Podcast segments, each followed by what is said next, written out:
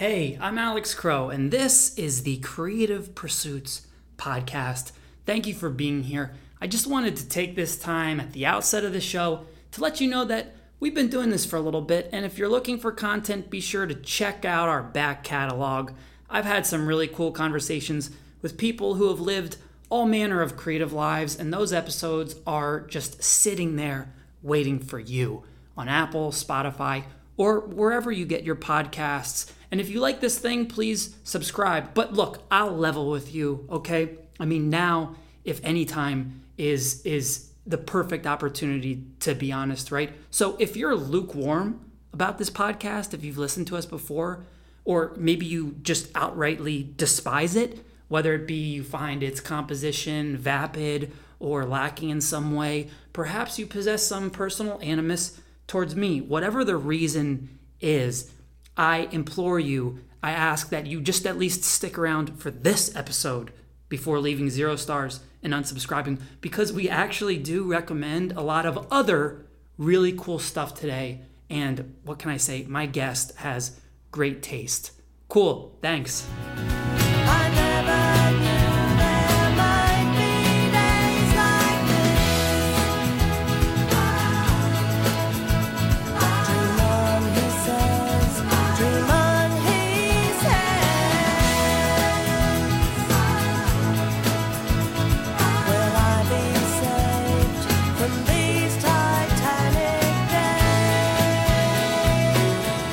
To Creative Pursuits, the podcast for and about the modern day creative professional. Look, there's a lot going on out there in the world. You don't need me to tell you that, but today I want to talk about Netflix. The streamer who, right now, more than ever before, serves a vital role as both a pastime and as a means of cultural discourse. Well, I am stoked to have Daniel Hendler on the podcast today. Daniel is a writer producer on the forthcoming Netflix show Unorthodox which is premiering this week, specifically Thursday, March 26th.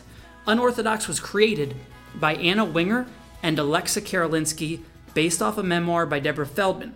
It is the story of a young, ultra Orthodox Jewish woman. More specifically, she's a member of the Satmar Hasidic group in Williamsburg, Brooklyn, who decides to flee her arranged marriage and religious community to start a new life abroad in Berlin, Germany. You can check out the trailer now online on YouTube. And the book that serves as the source material for the show is entitled Unorthodox The Scandalous Rejection of My Hasidic Roots. And that is by the aforementioned Deborah Feldman. That New York Times bestseller is widely available now, having been originally published in 2012. So, on today's episode, Daniel and I talk unorthodox, we talk life as an expat writer, we talk Netflix and even some book recs recommendations, and Daniel's very high concept TV series idea.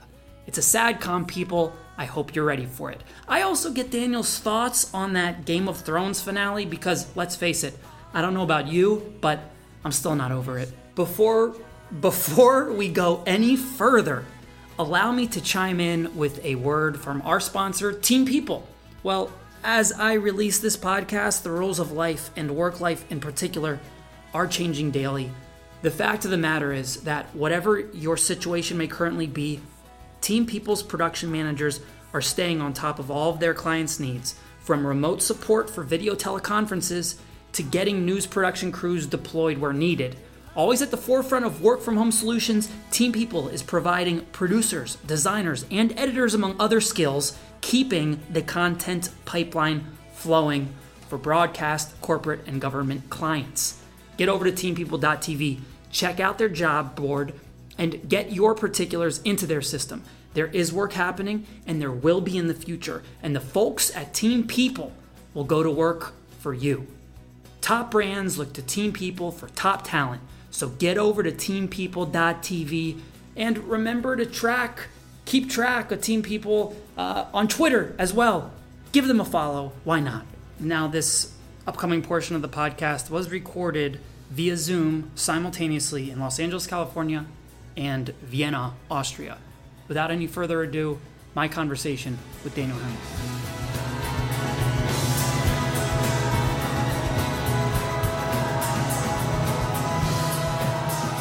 I watched the trailer. Um, the trailer looks the trailer looks really cool. I mean, it almost it reminds me because she she moves to a new city. I don't know if you saw that um, that show Sweetbitter, but it's about the the waiters in New York, and she moves from like I, I know about it from, mostly from you. Yeah. So she moves to uh, New York City from Ohio, um, and they they don't, they don't show her they don't show her like previous life, whereas your show it seems as if they do show, you know, her her life before and then after moving to this new city, but it seems like she moves into this new hipster milieu, but it's she actually is leaving Williamsburg. Yeah, that's the funny part. Not hipster Williamsburg.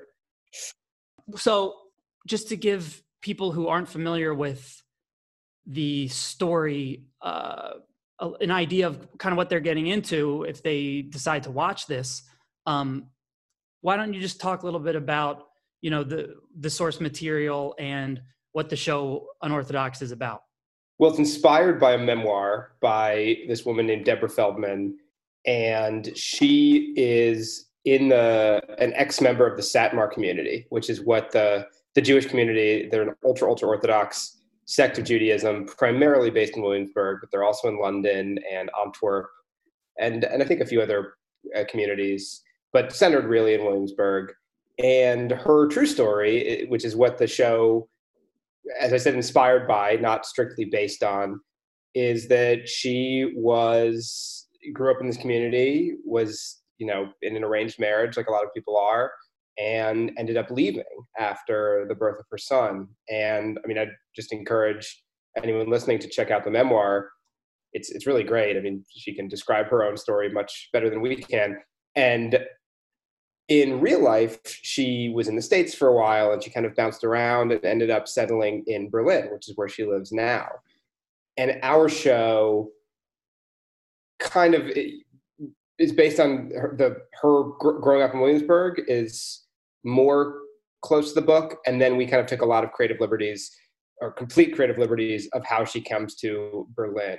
And really, it's a, it's a completely different character, and that was something that Anna Winger and Alexa, the two creators of the show, really wanted to do, and that Deborah wanted to do, just because it it gave us a little more freedom with the story. And you know there isn't there was already such a heavy responsibility which we can talk about later about portraying this kind of smaller community um, or subculture that we wanted to get that really right. So at least it was nice to have a fictional or more fictional character to kind of tell the story we wanted to tell of her coming to Berlin.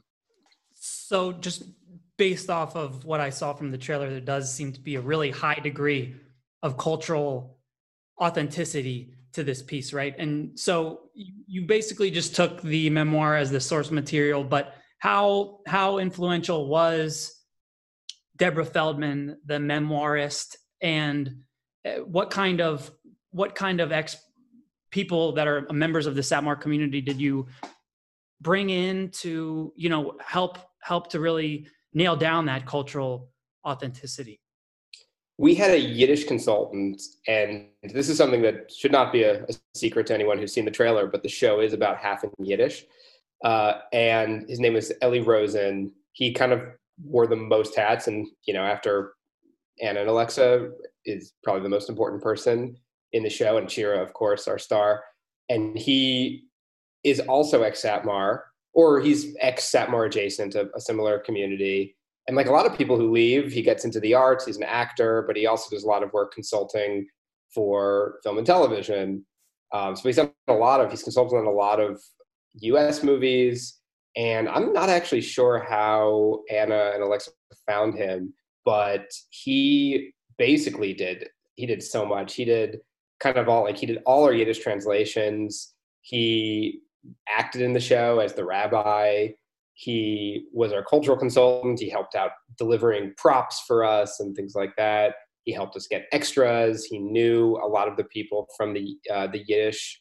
Uh, I'm blanking on their exact name now, but like the Yiddish theater, the new Yiddish theater in New York. Uh, we used some of our actors, and um, yeah, he was really like the all star right. of the show. Uh, and you know, a lot of it is it'll be interesting to see when the show comes out what we're kind of what we get right, what we're criticized Right. for, and we we tried really. I think every effort was taken to nail down like the details to the smallest degree to the point where I mean this is kind of a, a funny story when we were doing a props walkthrough before we went into production and Yiddish probably not a lot of people know but I mean Yiddish is like is still spoken it's still a native language. I didn't know before really joining this project that so many there were so many native Yiddish speakers but a lot of Orthodox communities use it as their native language. But it's written in Hebrew lettering you know it's it sounds Germanic. It sounds a lot like German but it's not written in Latin lettering. So we had all these books that we were looking through that were written Yiddish, but looks like Hebrew. And you know, you went to Hebrew school, right? We were both, we were both bar mitzvah. Yeah. I remember how to read Hebrew. I, I don't. I remember the letters at least, the Mrs. alphabet. But Finkelstein. we're looking at all these books. Yeah, yeah. And Ellie picks one out and he's like, "We can't use this one. We can't use this this book." And I was like, "Why? It's it's written in Yiddish. It's a hardback. It, it's just going to be in the background. Like, who's going to you, even if you froze the frame and zoomed in, you probably wouldn't be able to read it. He's like, just open the open the cover and you'll see. And we open it up, and then written in Latin, it's like the the uh, New Testament translated into Yiddish, printed in like 1920 something. so it was really like ever. I don't know how. I think Alexa somehow, our, our co-creator, that was like one of the hundreds of books that she found for us. Obviously, we didn't end up using that one in Right. the show but um, that was kind of the level of of um, that was the attention to detail that that we had and you know some of the stuff uh, there's a big and also in the trailer there's a big wedding scene and satmar weddings are very different than well, jewish weddings are are different than uh, non-jewish weddings and satmar weddings are uh, different than what most people who know jewish weddings know them to be. So there was a lot that was put into that and I, I really think I, I'm curious to see what we're told we got right, what we got wrong, and some of the stuff, as Ellie would tell us, you know, he's like, these are not homo- even though it's, it is a subculture, it is a smaller community. These are not completely homogenous communities. So different families, different people have slightly different rituals and different things that they want to do. Uh, but so sometimes we would say, what's you know, what's right for this? What's the way this food would be served? What's the prayer? You know, what's this? What, what would people be wearing here? How would they handle their phones? You know, they have they have kosher phones. What kind of bags would they use? And Ellie would say, "Well, I would use this, but it's not you know, homogenous. like It's not just one. rule." It's right. Yeah. There's deviation amongst the different communities that are spread out amongst our uh, our diaspora, right? yeah, deviation amongst different households too. There's still personal preference. So yeah, But th- this wasn't. This is a Netflix production, but it wasn't an American production. You guys, you're you were working out of Berlin by and large, other than the the stuff you shot on set in New York. Is that right? Yeah, and and I should say most of it was shot in Berlin. So we only had about a week in New York, and that was for exteriors. The stuff set in Williamsburg was interiors, was with maybe an exception in a hallway or something like that, was all in Berlin. And it actually worked out well because the kind of the the decor or the I don't know what you call it, the interior design sensibilities of a lot of the Hasidic community, it kind of feels like old world, you know, like mid-century Europe. So the layout of some of the Berlin apartments worked really well. But more importantly than that, we just had an amazing, amazing production designer, um, Silke, her name was, and and just did such a fantastic job recreating, like just doing the the wedding hall and the interiors of the apartments. And we did a little bit of studio work, but a lot of it was on location. Uh, and it was she was just fantastic. I mean, she's also someone like up there with Ellie. All the department heads were so good. Um, but yeah, it was. So, so I lost Is track it of the similar? Is it sim- is it similar? Is it similar working on a production that's based out of Berlin, a German production, as Oh, the opposed to an American yeah. production? Oh yeah, that's why I lost track because it's such a confusing show. We're we're such a weird orphan of Netflix in a way because they have Netflix US, they have all these you know local hubs, and there is Netflix Europe, and it's out of based out of Amsterdam. But a lot of the production in Netflix is local, so they have local executives in France and Germany and Scandinavia and Italy and everywhere else. And usually this is constantly changing, and I have no knowledge of the interior workings of Netflix but a lot of their shows abroad outside of the UK and US are, are supposed trying to be local, right? They're servicing local markets. And our show, you know, Anna Winger, the, the creator, and Alexa, the co-creator, Anna's American, but's been living in Germany for 20 years.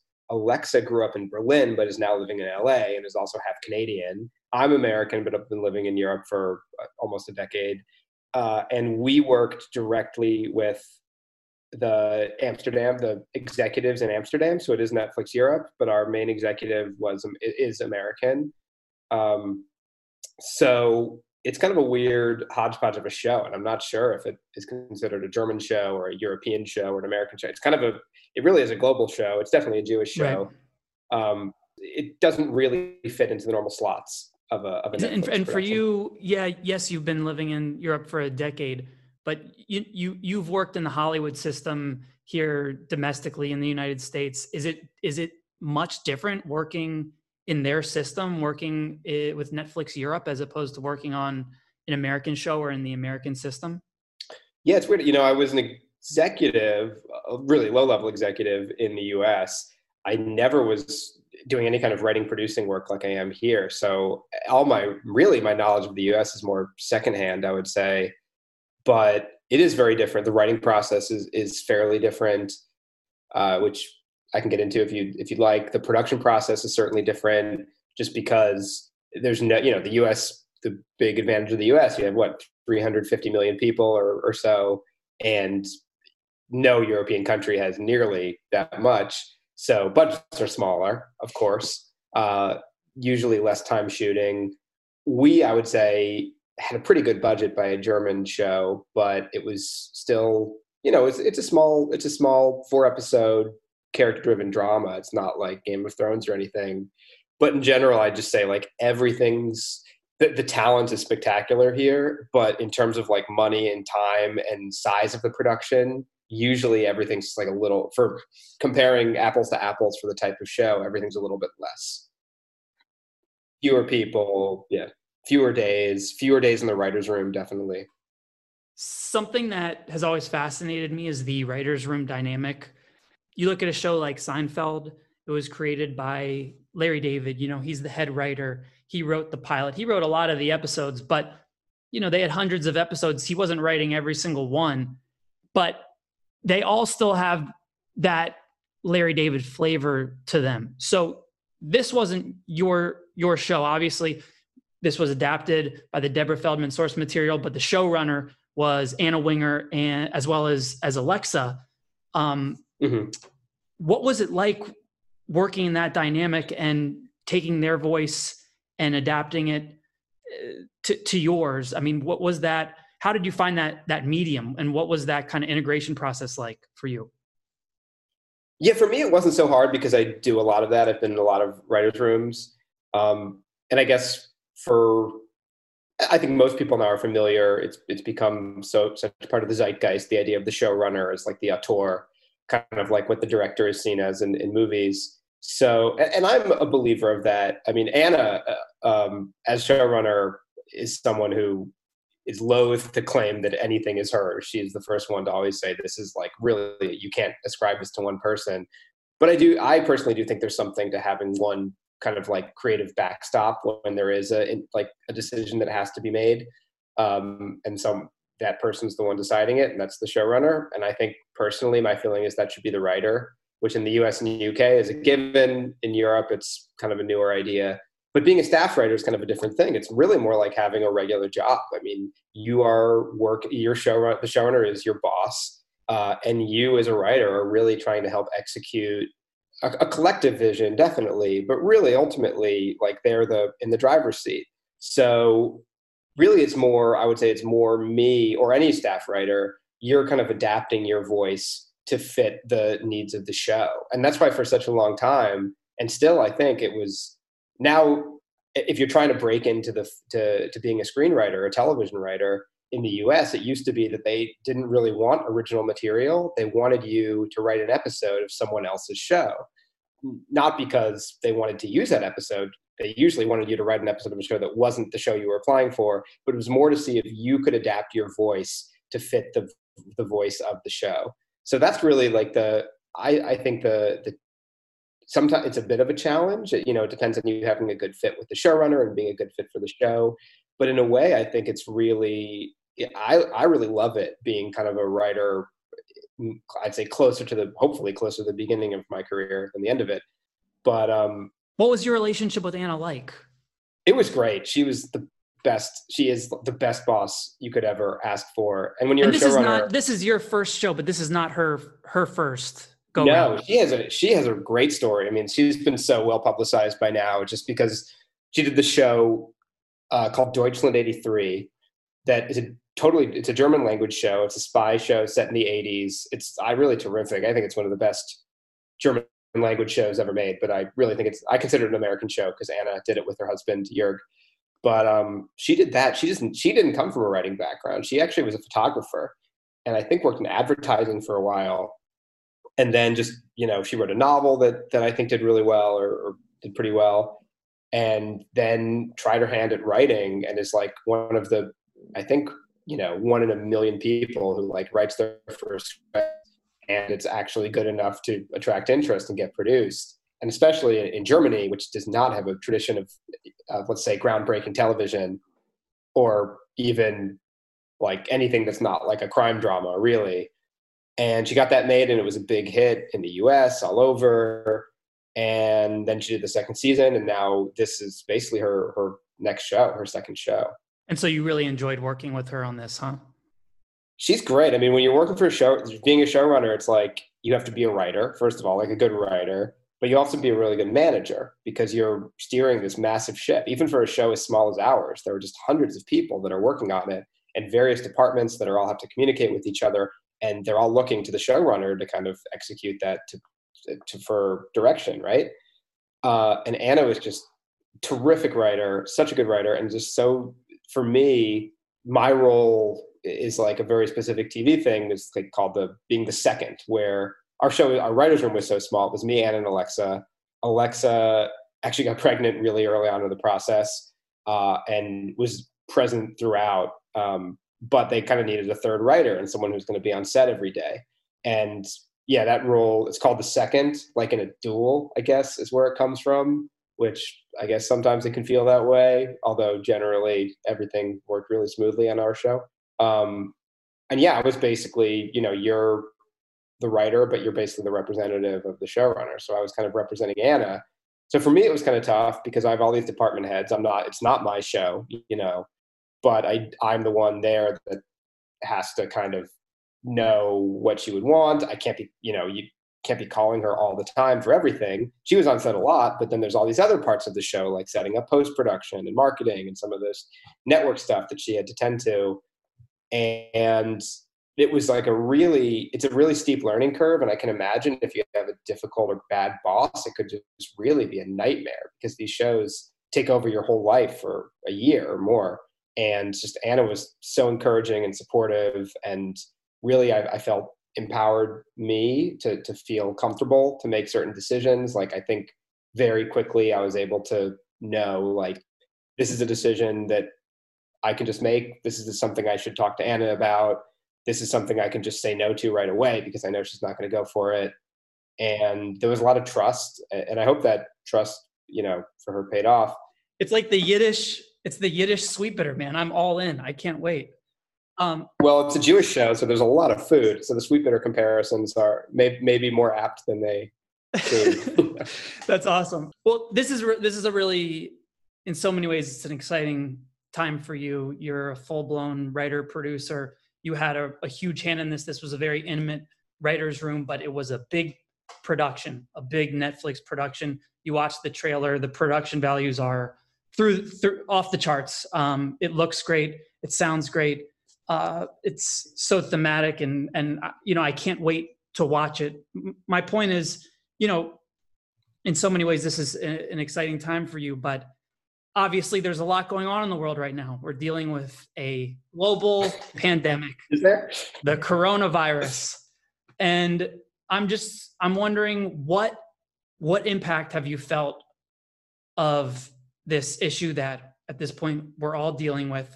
It must have altered the the marketing the marketing for for unorthodox in in some way. I mean, we're less than a week away from unorthodox debuting on Netflix what what effects have you seen on the of the coronavirus on the show and then just in your career first of all I'll say that i and the show are just like incredibly fortunate to not have had to suffer really anything more than like the my me personally like the minor inconvenience of my son being out of kindergarten or pre sorry that's what the germans call uh, preschool and me being way behind in the deadline because i'm with him all day.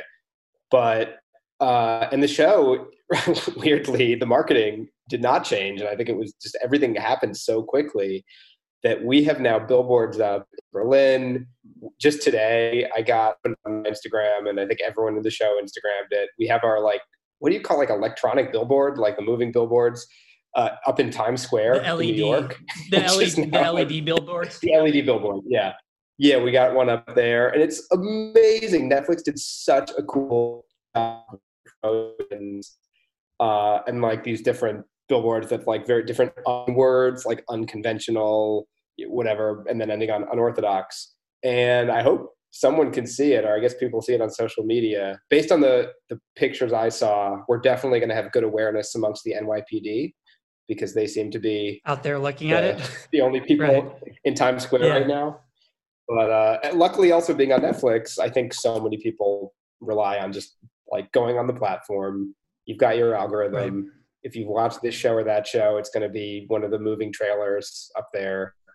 And I assume that's how uh, most of the most audiences will become aware of it. Well, n- now more than ever is the time that the masses need streaming content. Let's be honest. You know, I've I've gone through all of my different apps, looking at what to watch. You know, I I- wish Netflix would start like dropping more kind of big name content just to fill this void, this this all this time that's freed up for for people. But we thankfully we do have unorthodox coming. It's less than a week away. You you clearly have your hands full. You still have some deadlines. You have your son, but let's let's get some Netflix recs out there. First of all, not not virus stuff. Uh, I noticed like a lot of my friends we've been talking, like some some other writers and just general friends, and everybody's watching Outbreak and Contagion. And for me, I am not. I'm like on CNN and the Austrian news Yeah. site just constantly. Just you know, it's like tapped into my veins like a Yeah. COVID nineteen drug or something. So I do not need Mhm. any more of that in my fiction. I've been doing like a lot of just like I- I've just been into kind of pre pre golden age TV lately. So I've been rewatching, as you know, like we're Mm. both big fans of the X Files. I've been going through the X Files. Uh, I've been doing Uh-huh. some NYPD Blue just for like a little David Milch hit because I've also been rewatching Deadwood, which is yeah a little in the in the golden age. Just did Watchmen as we talked about before the Right. podcast, and I love that. And yeah, reading a lot, man. I've uh, been slowly making my way through the uh, Gravity's Rainbow, the Thomas Pynchon tome. Yep. So I figure now would be a good time for that. Agreed. But I don't know what's. I'm curious what's on your playlist. Well, I just I just finished reading uh, this incredible book. It was a New York Times bestseller. It's called Educated by Tara Westover. Uh, it's it's a memoir. I looked her up after. I mean, her story is just so amazing. She grew up in Idaho. Her father was a survivalist. She essentially received no education until she went off to BYU when she was 17 years old. Next thing you know, she's at Cambridge. She's at Harvard. She has this brilliant memoir out. It's I couldn't recommend it more. I go on Wikipedia and I see she's born the same year I was born, uh, the same year you were born, 1986 That's right. so a lot of a lot of people from our our generation our age are coming up. I noticed deborah feldman is another she, another uh another memoirist from the year of the tiger uh like us. So it's cool to it's cool to see people's experience. And then when you know when they say i was 17 and this happened i kind of have a frame of reference at least a, like a historical context for what's going on so it's cool to see people people our age getting getting books out there um getting getting tv shows out there so on and so forth so yeah i watched i watched i, I just read educated uh, my friend gave me walden um henry david thoreau or the guys Oh, yeah, isolation That's a good. so uh, I just started that. Um, I plopped down. Uh, um, a friend and I the other the other night plopped down the 399 to watch Contagion, which I haven't seen since it came out. And um, yeah, it's it's.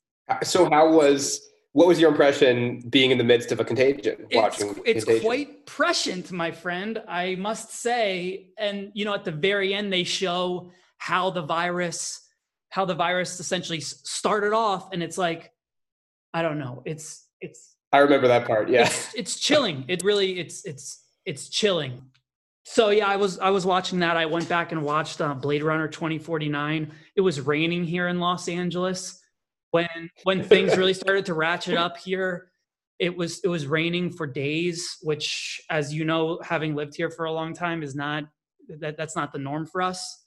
Um but it, it felt very very blade runner. It felt it was a very kind of blade runner atmosphere. So i went back and watched that. I love that blade runner 2049 i thought was such a great um such a great such a great movie and a good continuation of of that world that they built in the first one and a good time now for someone to market these like friends, right? Yeah. Like, uh, yeah. I actually, like, that's so funny you say that. Mackenzie Davis character. so I was scrolling through, you know, all my apps I mentioned, and I was on Prime, and I ended up seeing, you know, because I, yeah, I, I love her. Her was, you know, a classic movie from what 2013, a few years ago.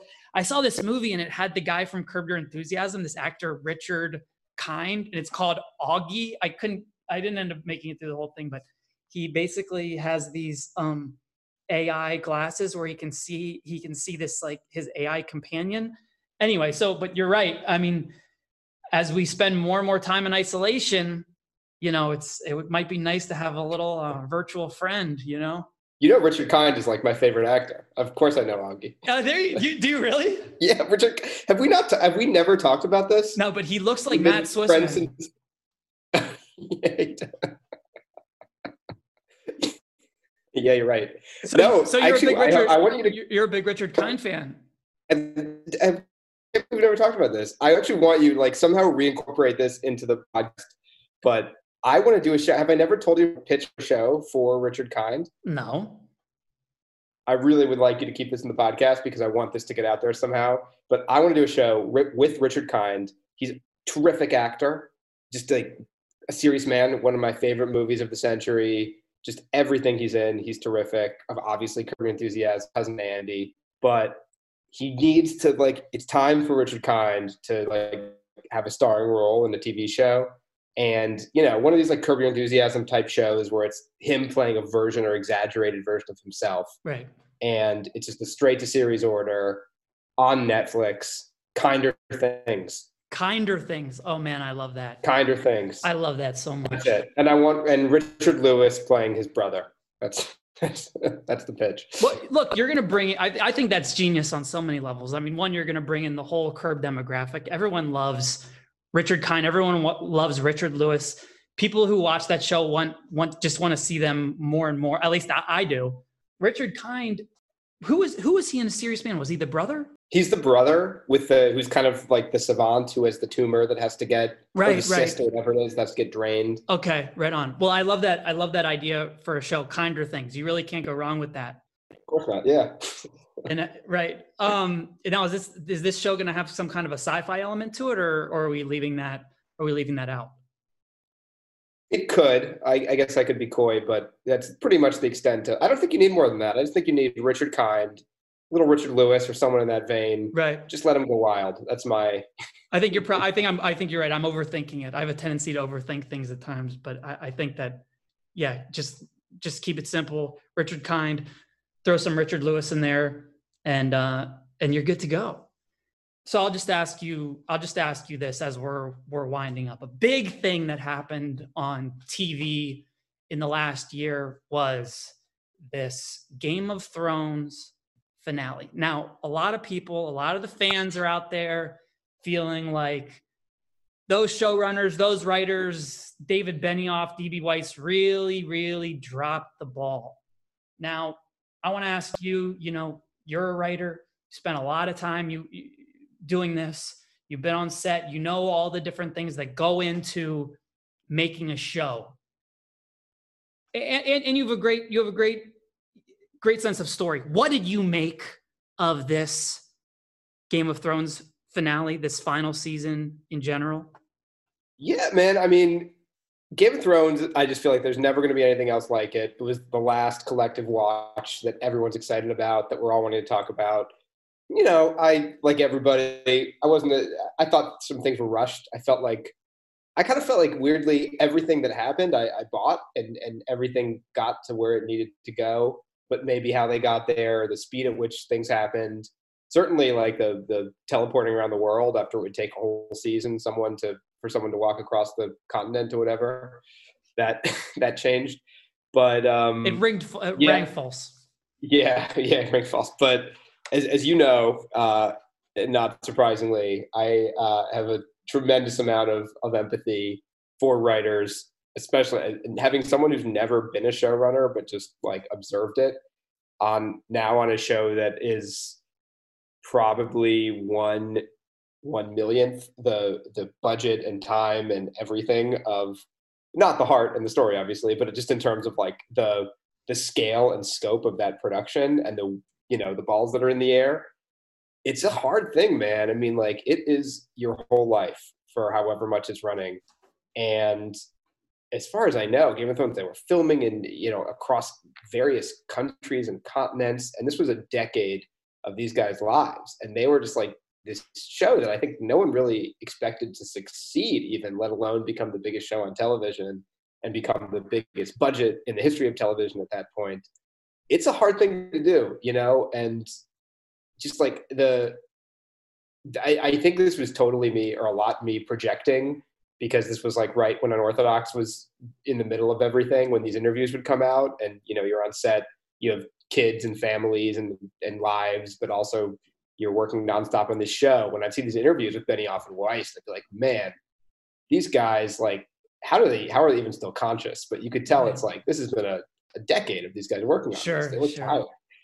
So I think uh, I'm impressed that, I'm just like impressed that, that anything like that can even be made, let alone be as fun and good and and attention grabbing as it was. So I, I think that's I, my take. Yeah, and you definitely touched on it Game of Thrones might serve as the last television touchstone for for people. You know, something that's everyone is tuned in on a weekly basis. So we have one unorthodox is coming out this week. A lot of people are going to be at home tuning in. We might see a huge ratings bump. Is it possible for there to be an unorthodox season two, or is this simply a limited series? Period this is a limited series. It is what it is. I guess in the media landscape as it is now, anything is possible down the line. But for how we're how we've treated it, and for like this is what we have to say on this uh, on this topic. It's the miniseries. Uh, there are no plans for a season two, um, but I don't know. Half a decade, who whoever knows is there anything that you want to leave the listeners with uh, something that they should know heading into watching the this limited series Unorthodox? read the book. Read deborah's book. Youtube her and just watch her interviews. She's just one of the smartest most thoughtful people. A, a, lot you know this is something that i think a lot of the jewish audience in america won't think about so much but the idea of judaism in in europe and especially in germany is really complicated um, and has been since, especially like since the war. And she just has a lot of interesting things to to say about it, and she's a brilliant person. Um, it's incredible that, as you noted, she's also she's our age because when I talk to her, she feels so much wiser. Uh, and I'll also give a completely. it's also weird, like you see the difference in the communities where you grow up, right? From the same country. Like yeah. she's our age. I have a son who's two, she has a son who I believe is 12 or 13. Wow. And gave, gave birth to him as detailed in her book when she was still in the community. And she was like, like got pregnant late, you know? Right. She was like one of the last ones, I think, or for, I think she was 20, I guess. Right. Um, yeah, just interesting. And still comes from New York, you know, not like from like some rural part of the country, like from a major metropolis, and just completely different life experience, which is really cool and interesting. And I'll also give a shout out, completely different, has nothing to do with unorthodox, but just with me, for all the the German heads out there or German listeners if your podcast. I have another show that I wrote on, did not show on, but was also a staff writer called Mapa. That is a, a, a lovely uh, sitcom, or as it was marketed as a sad com, uh, about a single dad in Berlin. It's German language. It's got a broadcaster called Joyn. It will the air date's not official yet, but it's going to be airing sometime uh, in April or early May. And yeah, I guess look out for that if if you can find it. If you want to, I don't know if it will be subtitled or not, or if it hopefully it will get U.S. distribution. But maybe you want to, you know, learn another language. People are sitting inside. Brush Well- up on your German if you took it in high school. I'm gonna track this thing down, man. Sadcom, that's right up my alley. I can't wait. I know, yeah. Basically made it for you. It's. I'll send you a link. I, I, I appreciate that. I I appreciate will. that. I will hand. I will subtitle it myself just so you can watch it. Daniel Hendler, thank you so much for being here on the podcast. It was awesome, awesome talking to you. Anytime. Bring me back next time and let's talk about Watchmen. Right on, brother. Take care. All right, that was that was it. Thank you to Daniel for being on the podcast. Man, I am really bummed out that they canceled Sweetbitter. Anyway, I'm going to really quickly run down the availability of the shows and books that we talked about on today's episode. If anyone is interested in seeking them out, Sweetbitter, my favorite show of all time, is available to stream on that uh, the Starz app. I know everyone has that one. You can check out the X Files on Hulu. Blade Runner 2049 is available on Prime with ads actually through IMDb. It's it's on there if you search for it.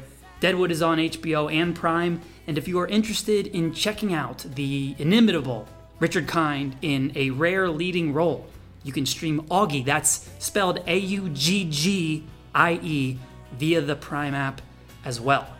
Now, if you're a library card wielding, audiobook listening type, you can electronically check out free of charge Unorthodox by Deborah Feldman on RB Digital. It's an app. If you're not familiar, you can also check out Educated by Tara Westover, and that's on the Hoopla app. So those are also there for you.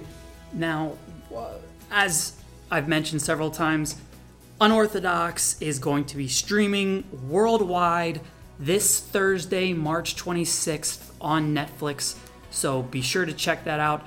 You can actually go at this moment into your Netflix app and add it to your your queue, your list, if you like. And and finally, I, I just want to give a few shout outs to some of the other people that were mentioned in this podcast. Matt Swissman, Daniel, and my the he's a childhood friend of Daniel and myself. The late great Kirsty McCall, whose out of print opus is a forever classic in my estimation. It's not currently available digitally, but you can't find it on eBay or YouTube. And lastly, I just wanted to shout out briefly, she was mentioned, my Hebrew school teacher, Mrs. Finkelstein. Mrs. Finkelstein, I hope that you are happy and healthy wherever you are out there. And the same goes to you, dear listener. Thank you for being with us. This has been the Creative Pursuits podcast. I'm your host, Alex Crow. Peace.